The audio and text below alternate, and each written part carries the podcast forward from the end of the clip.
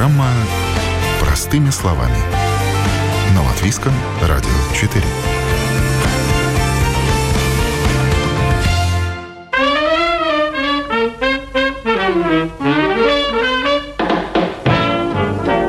Принято говорить «мои года – мое богатство», сказал и как будто вся жизнь пронеслась перед глазами одним мгновением.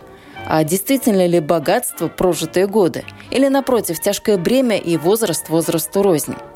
Все мы знаем этих бодрых старичков, которые дадут фору молодым, и молодых, которые в свои юные годы уже устали от жизни и, следуя другой крайности, наоборот, каждый день, не жалея себя, проживают как последние на пределе возможностей. Что и те, и другие могут дать экономике, обществу и самим себе. Это программа «Простыми словами». С вами я, Яна Ермакова. И сегодня говорим о том, как так получается, что экономически активное население становится пассивным. До какого возраста люди трудоспособны? Способны. Когда жить, а не дотянуть до пенсии? 65 лет для выхода на пенсию – это много, мало или в самый раз? Кому вообще не нужно выходить на пенсию и чем физиотерапевты могут помочь экономике страны?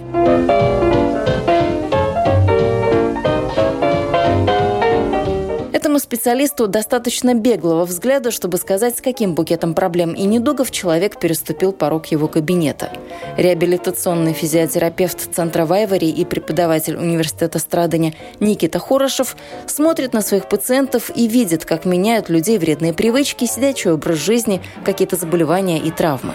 Как все это буквально выбивает почву из-под ног, и человеку приходится приспосабливаться, терпеть боль, преодолевать стресс, терять доход, менять работу или вовсе от нее отказываться и выпадать из привычного ритма жизни. Для государства каждый такой пациент – это недополученные налоги, новые немощные, безработные и льготники. Одним словом, дополнительные расходы. И в этой ситуации физиотерапевты и реабилитологи для государства первый друг и помощник. Шаг за шагом, медленно, но верно, людям они возвращают радость жизни и трудоспособность, а бюджету – средства, которых никогда много не бывает.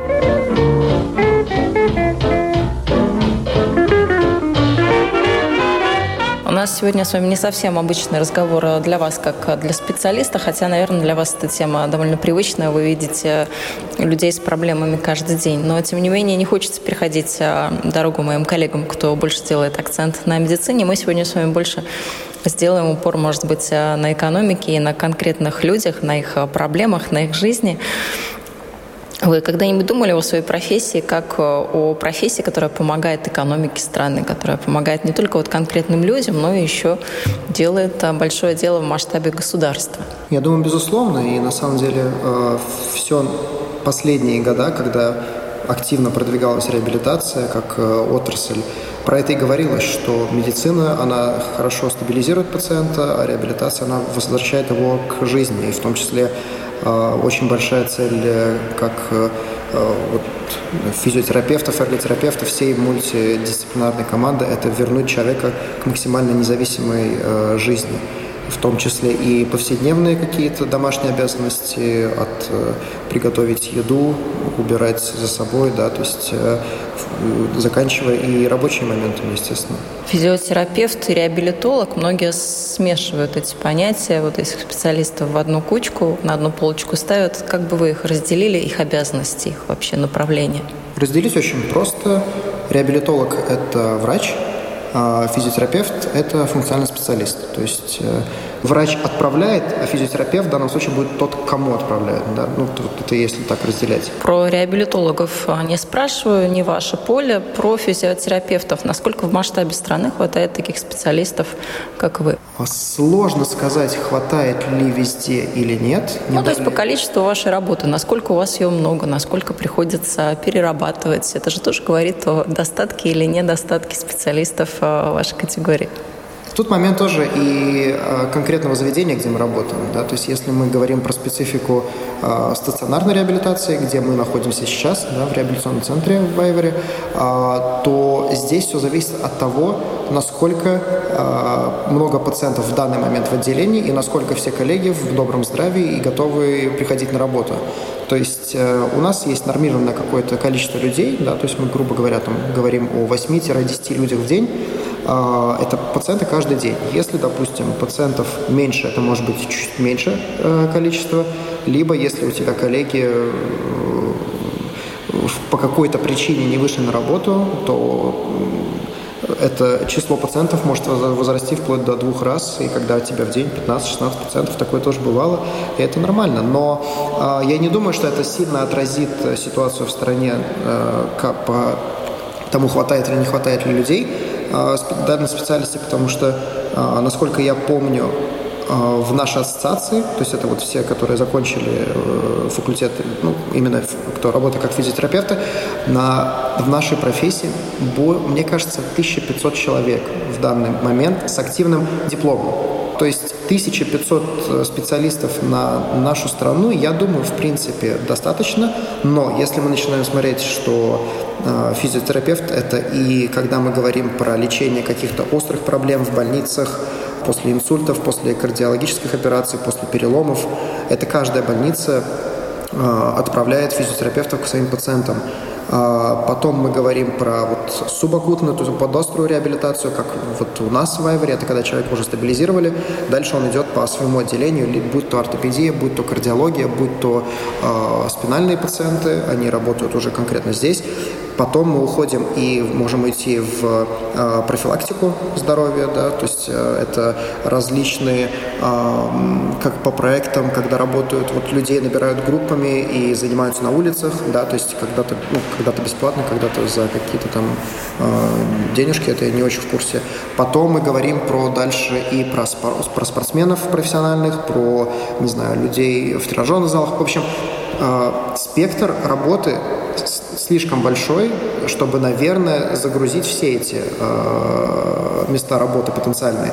В этой профессии будет кому работать. Это из позитивных моментов. Ну, да? это вы нас обрадовали. Это хорошие новости. А, кстати, да. вот про профилактику важный вопрос. Если вернемся на много лет назад, то хорошая ли система была профилакториев, санаториев, путевок на какие-то турбазы? Понятно, сейчас всего этого нет, но вот насколько это раньше тоже работало как такая профилактическая мера, чтобы улучшить качество жизни людей, улучшить уровень жизни в общем стране?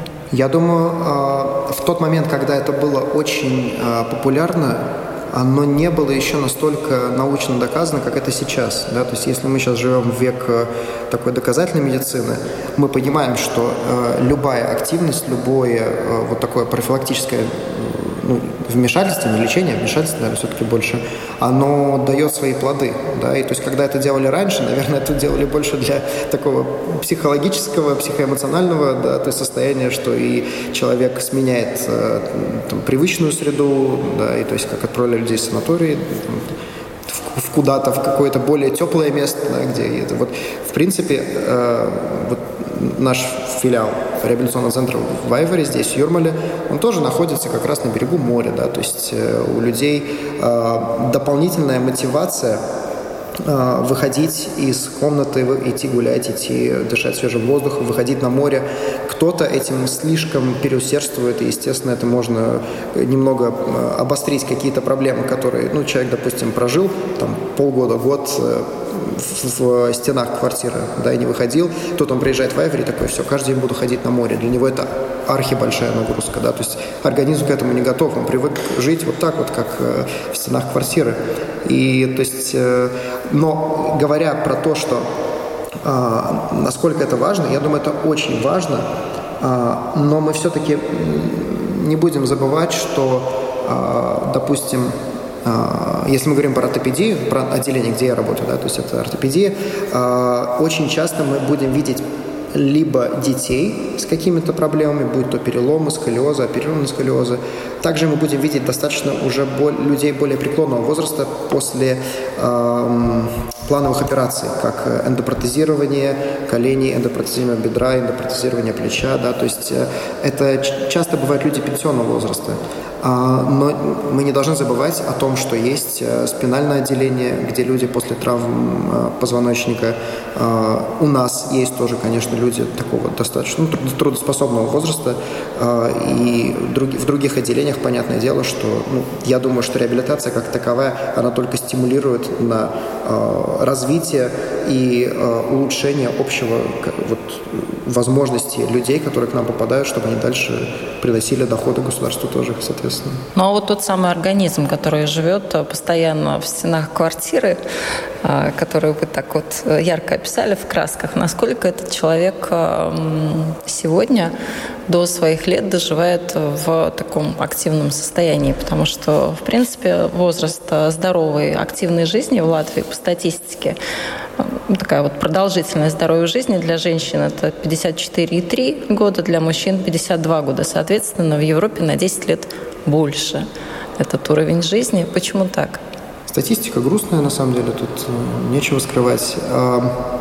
Очень зависит, я думаю, от э, различных факторов. Мы не будем забывать, что уровень физической активности, уровень того, насколько человек э, образован в плане своего здоровья и в плане того, как ему надо на это здоровье влиять, очень зависит от э, образования.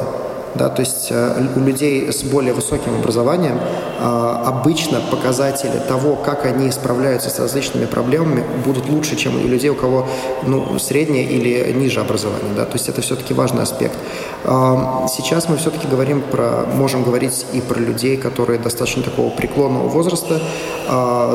У нас бывают и 90-летние, 80-летние. Да? То есть не будем забывать, какое время все-таки было тогда, что не у всех просто было возможность получить это образование. Сейчас мы идем к тому, что а, образование у нас получается очень активно. А, я думаю, это хороший шаг к тому, чтобы мы этот возраст активный да, то, что сейчас, к сожалению, 52, как вы говорите, для мужчин чуть больше для женщин, что мы его э, с следующими поколениями тоже будем увеличивать. Да, то есть мы будем все-таки стремиться к более такому среднеевропейскому значению. И я думаю, такая надежда есть, и я думаю, что все-таки все шансы у нас тоже есть этого добиться. Ну, продолжим. Грустная статистика. И тоже есть еще одни цифры, которые говорят о уже продолжительности жизни в принципе. Для мужчин это 69,8, ну, почти 70 лет. Да? Для женщин почти 80, 79,7. Разница тоже в 9, э, ну, почти 10 лет. Да? Опять-таки, откуда такая разница? Почему вот 10 лет нас разделяет между женщинами и мужчинами такая пропасть? Сложно сказать. Э, я тут затруднюсь ответить э, на 100%. Очень часто мы видим, что люди иногда просто запускают свое здоровье банально. Да, и... Э, То есть мужчины грешат этим чаще, делаю вывод такой. Я думаю, давайте так, я буду говорить от, э, не по статистике, потому что у меня такой информации нет. А то, что вы видите. Можно объяснить, а именно то, что вот из практики. Я, что, что из практики? Я думаю, что мужчины чаще не обращают внимания на какие-то симптомы, на которые надо бы обращать внимание раньше, которые приводят к более серьезным последствиям. Э, например, э, не знаю, вот сейчас в данный момент есть мужчина с билатеральной ампутацией, у которого развивалась гангрена, но он ничего для этого не делал. Да? Но это вот яркий пример, который буквально, с которым буду работать через полчаса. Да? А, такие ситуации бывают достаточно часто, к сожалению. Есть тот, кто думает, что ай, ничего серьезного пройдет, не проходит. Да, то есть, э, я думаю, один из моментов это такой, что мужчины так чаще чуть-чуть более, более халатно относятся к этому моменту. А, Некоторых наоборот, некоторых это стимулирует. Да? То есть придя в какую-то ситуацию, когда начинаются какие-то проблемы серьезные со здоровьем, начинаются, там, не знаю, там, отдышки, лишний вес, начинаются э, какие-то сердечные э, проблемы, человек такой, а нет, вот, наверное, сейчас самый момент взяться за свое здоровье. И это действительно лучший момент, потому что, ну, если мы думаем про то, что человек, не занимаясь физическими активностями, только э, занимаясь серьезно работой, да, работа очень часто, часто бывает сидячие, некоторые там, часто, допустим, у водителей есть проблемы с сосудами, да, и вот мы очень часто, вот моя статистика личная, которую я веду, это, наверное, каждый второй вот мужчина, который поступает после ампутации, это водитель того или иного, то есть дальнобойщик на тракторе, да, ну, такой вот есть. То есть а, будущее с автономными машинами – это хорошо? При условии, что люди не станут абсолютно сидячими, да. Потому что иначе тогда ответ правильный будет нет. А, вот. А это про, опять же, про мужчин. Опять же, чуть коснулись а, вредной привычки. Да? То есть, э, опять же, я не буду говорить за общую статистику, я ее, честно, не знаю. Но мужчины, мне кажется, немного больше грешат сигаретами, немного больше грешат каким-то алкоголем. И в итоге, смотря на вот то, что человек не сильно переживает о своем здоровье, использует какие-то, ну, занимается какими-то моментами, которые не хорошо влияют на здоровье, а негативно, я думаю, кстати, к такой статистике мы и приходим. Но статистика это печально еще и потому, что, ну вот смотрите, мы знаем, что выход на пенсию возраст это 65 лет, а продолжительность жизни у мужчин 69. То есть фактически на пенсии проживет, ну так, если мы совсем математически подходим к этому, 4 года человек проживет на пенсии. Да, к сожалению, это то, что меня, с одной стороны, улыбнуло, но эта улыбка была такая сквозь слезы, потому что, понимая, к чему мы идем, э, что до пенсионного возраста, конечно, э, надо добраться. Дотянуть как-то, да? Да, да, да. Но ты понимаешь, что вот эти четыре года, как я тоже своей супруге говорил, вот, выйдя на пенсию, буду прекрасные четыре года.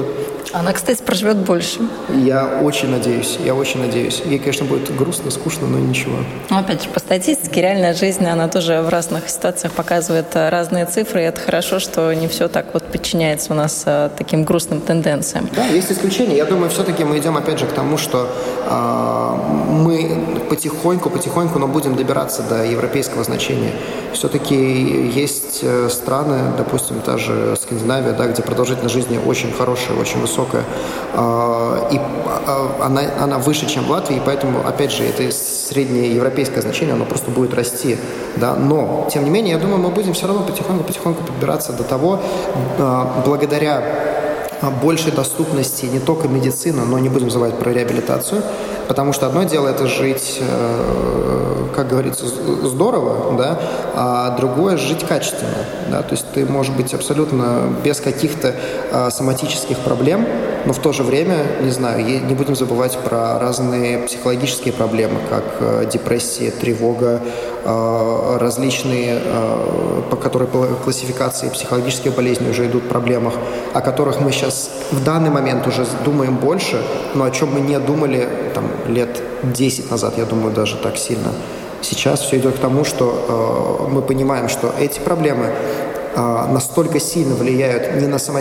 изначально не на соматическое, а изначально на психологическое здоровье, что человек тоже становится изолированный, что человек э, э, воздерживается от того, что даже просто банально выходить на улицу.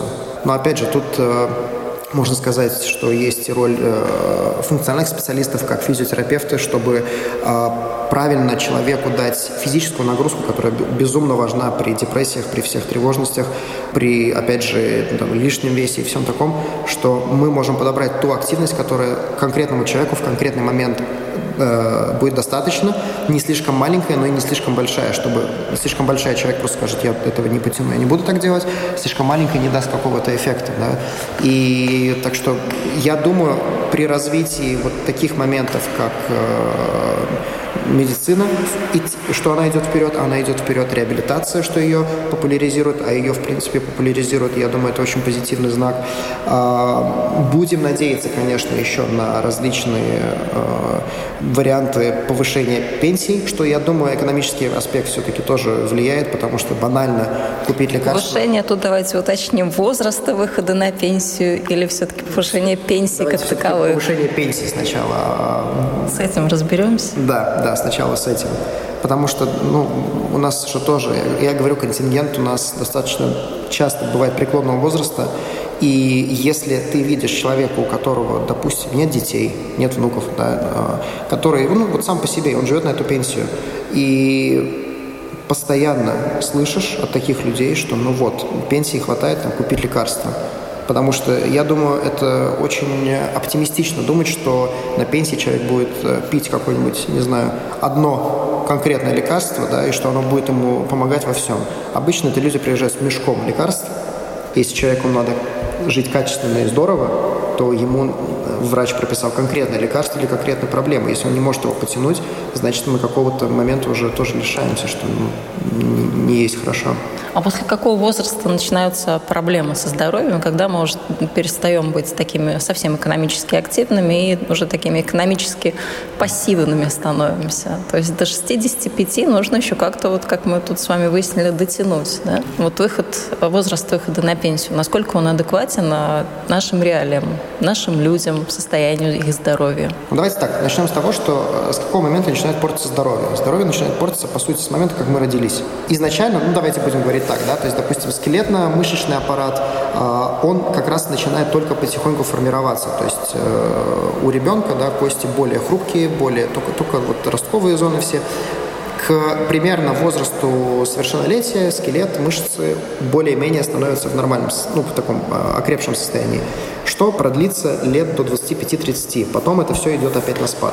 Если мы ничего для этого не делаем. Да, то есть если человек занимается достаточными физическими активностями, правильно питается, минимально э, потребляет алкоголь, э, который влияет тоже на э, крепкость э, костей, да, на плотность костей, то, э, в принципе, скелетно-мышечный аппарат выдержит хорошую нагрузку. Я думаю, вы тоже слышали истории, когда люди либо начинают заниматься спортом там лет в 50-60 и в свои 70-75 пробегают марафоны первые, да, которые до этого не бегали. Это говорит о том, что скелетно-мышечный аппарат адаптируется к нагрузке очень неплохо, и сердце адаптируется, соответственно. Ну, кстати, о спорте, о здоровом жизни, который тоже усиленно пропагандируют, это, конечно, хорошая вещь, спорить не будем, но людям свойственно впадать в крайности. Если уже хожу в зал, то хожу вот с утра до вечера и 7 дней в неделю. Что люди делают неправильно? Наверное, же тоже видите вот последствия вот такого здорового образа жизни. С одной стороны, хорошо, занимаются спортом, а с другой стороны, насколько правильно, насколько это им действительно какую-то пользу дает, а не э, вред приносит. Два типа людей. Те, которые делают слишком мало, и это те, которые делают слишком много. Тем, кто делает слишком мало, мы их заставляем делать больше. Те, кто делает слишком много, мы их заставляем делать меньше. Поверьте мне, работа с теми, кто делает слишком мало, намного проще, чем с, чем с такими людьми, которые фанатично занимаются чем-то. И э, вот когда ты пытаешься логически объяснить, почему то или иное, э, та или иная активность или то или иная нагрузка уже перебор, для них это непонятно. Они говорят, ну месяц назад у меня было нормально, два месяца назад было, год назад было нормально. И э, недавно тоже был э, очень, очень классный пациент. Я, ну, я люблю таких, которые любят что-то делать для себя и для активности. И был классный э, пациент, мужчина, э, после перелома ключицы. И вот э, он меня каждый конкретный момент спрашивал, что можно делать в зале. Когда кости не срослись, еще ничего, я говорю, так, руки мы не делаем вообще. И он такой, то есть по грушу стучать нельзя. Я такой, нельзя. Отжиматься, то есть нельзя. Я такой, нельзя. На руки ничего. И, в общем, и вот тот момент, когда наша роль человека направить, что ему можно делать. Я же не, неправильно будет сказать никакого зала ближайшие три месяца, да, потому что человек, который занимался этим каждый день, для него это будет стресс силь, сильно большой. Но это вот вы их тут видите, которые уже пришли с какими-то проблемами. А сколько да. еще тех, кого вы не видите? Конечно, да. И вот э, и наша задача правильно объяснить человеку, что ему можно делать, почему так можно делать. Э, очень не люблю когда-то что-то запрещать, чаще люблю найти какую-то альтернативу. Да? То есть если человек не может, не знаю, из-за плеча или из-за чего-то заниматься на э, тренажерах, допустим, на вот этом эллиптическом тренажере, да, когда мы как на лыжах стоим, руками и ногами трясем. Я говорю, ну хорошо, это не можешь. Пойдем тогда на беговую дорожку, пойдем на велосипед, где руки статично стоят или вообще просто свободно находятся, да, занимайся этим. Или если человек травмировал, не знаю, стопу, да, молодой какой-нибудь, э, представим, частая травма, да, э, травма стопы, что человек такой, все, я теперь не могу в зал ходить там два месяца. Нет, можешь, иди тренируй руки, тренируй выносливость. Есть тренажеры, где нам надо тянуть вот этот как... Э, гребля. Гребля, да садись и тренируй свою выносливость. Это будет тебе помогать и ногам, и рукам, и выносливости, и сердцу, в общем, всему. Мы редко встречаемся, встречаемся с такими моментами, когда вот именно спорт, такой фанатичный спорт, э, э, приведет пациентов сюда к нам. Чаще мы будем видеть на самом деле, что кажется редко, но это абсолютно наоборот, мы видим последствия какой-то конкретной работы, которая приводит людей сюда. Вот, кстати, вопрос еще в эту тему про работу. Сейчас же тоже у нас очень много мы говорим о равноправии, о том, что женщина наравне с мужчиной может делать ну, все, что, все, что не попадя, хоть шпалы укладывать. Насколько mm-hmm. такие последствия вы видите, когда женщина хватается не за свою работу или мужчина делает что-то, что, в принципе, ему не очень-то и свойственно? Будем откровенными, такого э, видел немного. Опять же, про травмы, которые вот сразу почему-то в голову приходят, с работой связаны. Это продавщицы, это бухгалтера, да, которые... Вот у одних будет проблема с одним, а, допустим, с какими-то повторными движениями, да, которые делают это не 20 раз в день, да, а по 100, 200, 500, тысяч раз в день, не считая уже сколько за месяц, за год и за 10 лет стажа. Да.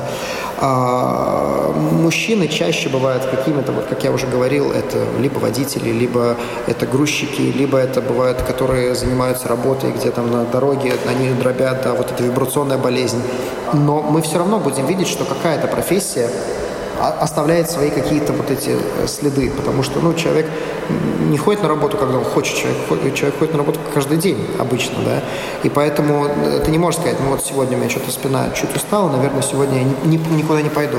Нет, ты идешь и работаешь, пока терпится, терпишь, пока не терпится уже, э, выпиваешь лекарства. Когда лекарство уже не помогает, начинаешь тогда искать помощь, да, но это уже какая-то проблема, которая какое-то время развивается, поэтому э, я бы все-таки, опять же, Э, возвращаясь к теме сегодняшней, да, что, что тоже в преддверии Всемирного дня физиотерапевта, который будет вот буквально в пятницу, да, 8 сентября ежегодно празднуется, это вопрос профилактики, а если это уже не профилактика, это вопрос правильного и дозирования нагрузки.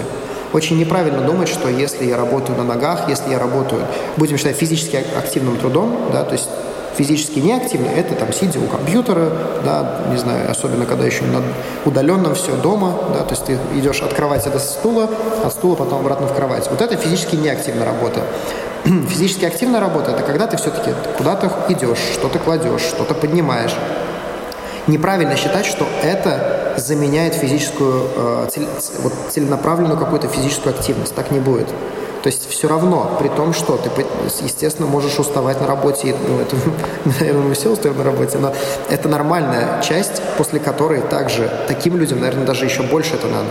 Потому что им надо что-то в их организме, то есть кости, мышцы, что будет держать и э, э, на что можно, ну, скажем так, положиться, да, то есть поднимая тяжести, э, занимаясь какой-то тяжелой физической работой и, и так далее, мышцы кости – это то, что только скажет спасибо за то, что вы лишний раз ходили в тренажерный зал или пробежались на улице, да, то есть э, это, ну, обязательно надо делать. Ну естественно, представителям малоподвижного образа жизни, да, и малоподвижных работ каких-то, ну, там даже начиная с небольших каких-то нагрузок, начиная просто с ходьбы, потом продолжая, может, скандинавская ходьба, да, сейчас очень популярна тоже, Потом можно, если человеку нравится спортзал, пожалуйста, спортзал, силовые нагрузки.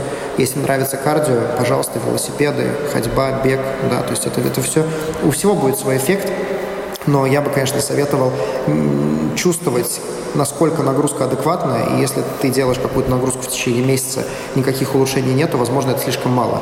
А если ты делаешь какую-то нагрузку пару дней, и ты чувствуешь, что до третий день ты уже встать не можешь, наверное, это было слишком много. Да, и то есть вот просто надо вот это мониторить постоянно нагрузку, как она дается.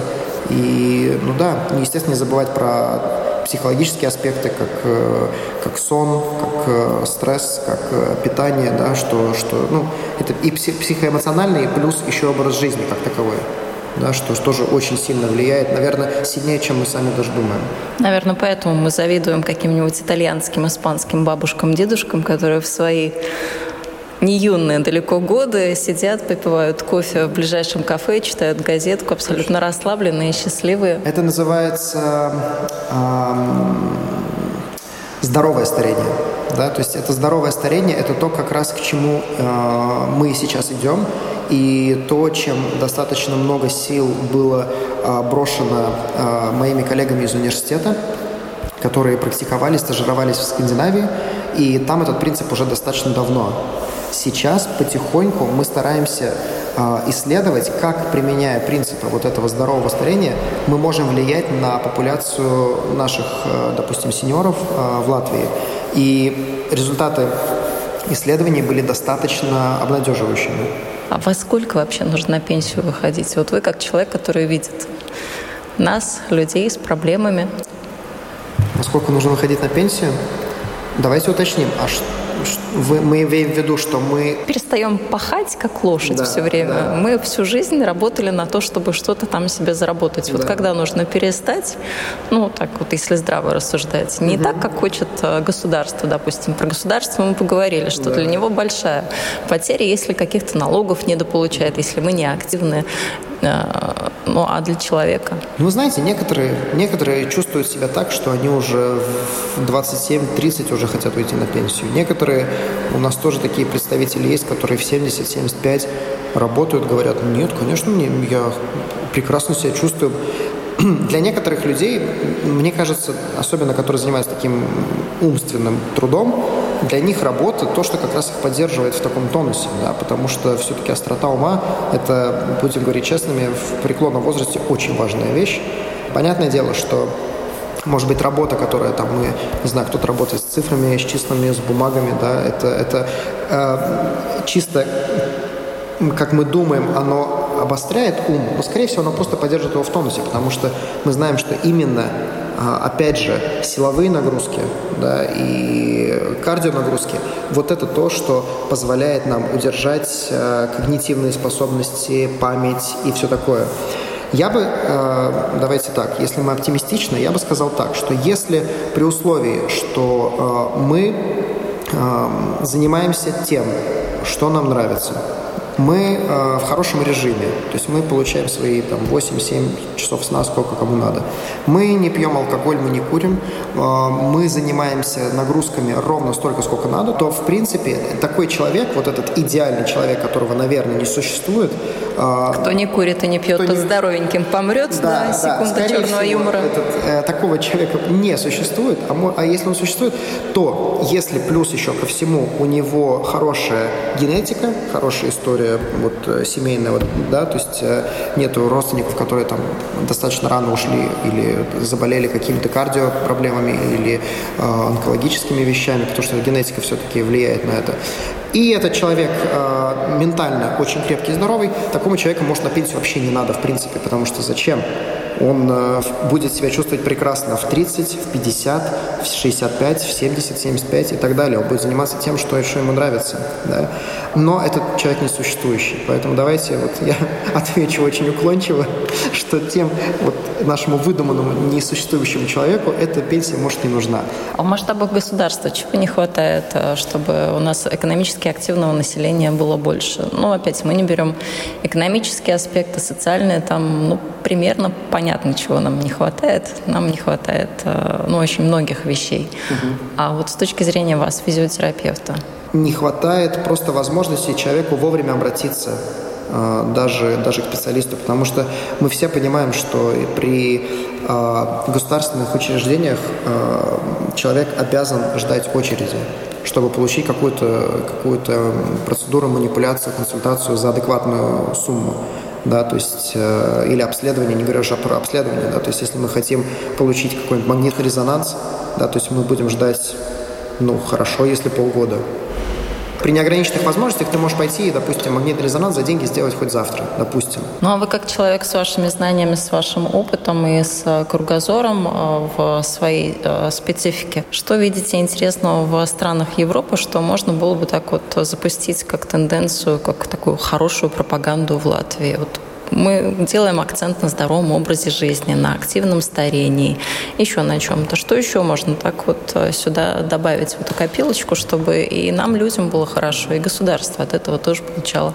какие-то бонусы? Я бы максимально пытался организовать а, по возможности во всех э, районах, микрорайонах бесплатные занятия по любым абсолютно физическим каким-то вот активностям дополнительным, чтобы люди, не переживая о том, что им надо платить, не надо платить, они приходят, они знают, что каждую, там, не знаю, вторник или каждую среду, каждый четверг, неважно, они знают, что там такое-то занятие, на которое они пойдут, в другой день им где-то тут, допустим, недалеко. Во-первых, это социализация, да, то есть это люди, которые вместе встречаются. Во-вторых, это активность, опять же, куда без нее. А, и э, в-третьих, это в принципе мотивация человека куда-то выходить. И что ты входишь в этот режим, когда ты тренируешься там три раза в неделю, э, и ты вот так тренируешь три раза в неделю в течение месяца, двух, трех, и потом раз у тебя бах, и выпала одна тренировка, и ты прям чувствуешь это, да, и это нехорошо. Ну, организм говорит такой, что-то не то.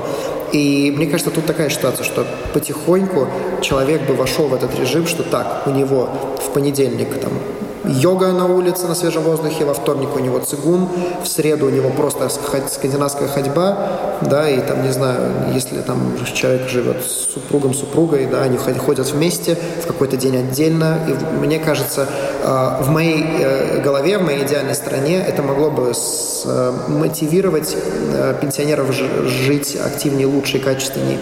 И э, в моей, опять же, голове это не сильно сложно сделать. Ну, это пенсионеры, а вот э, люди до пенсионного возраста. Просто нам же нужно как-то экономически активное население увеличивать. Да, экономически активное население стимулирует тем, что есть рабочие места, которые говорят, вы э, ходите в тренажерный зал, рабочее место вам это оплачивают. Э, человек, грубо говоря, получает, допустим, 100 евро в месяц. У него есть возможность получать 150 но эти 50 он будет получать не на руки, да, а будет это идти сразу как э, в счет абонемента за спортзал. А, но он не может сказать, что я эти 50 просто на руки возьму, да, и потом сам как-нибудь потрачу на здоровье. Нет. То есть, если он отказывается ходить в зал, он получает те же 100 евро, без тех же вот, дополнительных 50. И мне кажется, что это был бы, в принципе, как неплохой вариант, как я вижу. Некоторые делают э, тренажерный зал на рабочих местах. Но вот, мне кажется, система поощрений... То есть производственная гимнастика когда-то там, да? которая существовала, да, в принципе, конечно. имеет право на жизнь. Я думаю, очень, конечно. И э, мне кажется, это очень хороший вариант, как и мотивировать человека чем-то заниматься, да, и как э, себе в команду взять эмоционально э, здорового, физически крепкого человека. Да. То есть, мне кажется, это, как говорится, вин-вин. То есть победа-победа для обоих. Так думает, напомню, Никита Хорошев, реабилитационный физиотерапевт Центра Вайвари и преподаватель университета Страдыня. С нашим сегодняшним экспертом вы можете в чем-то не согласиться, поспорить или наоборот, дополнить его мысль и поддержать. Специально для ваших комментариев открыт номер WhatsApp 2804 04 24. Повторю еще раз, 2804 04 24. Пишите с пометкой в программу простыми словами. Обратной связи мы очень рады. Ну а на этом я, Яна Ермакова, с вами на сегодня прощаюсь. Всего доброго и до новых встреч. thank you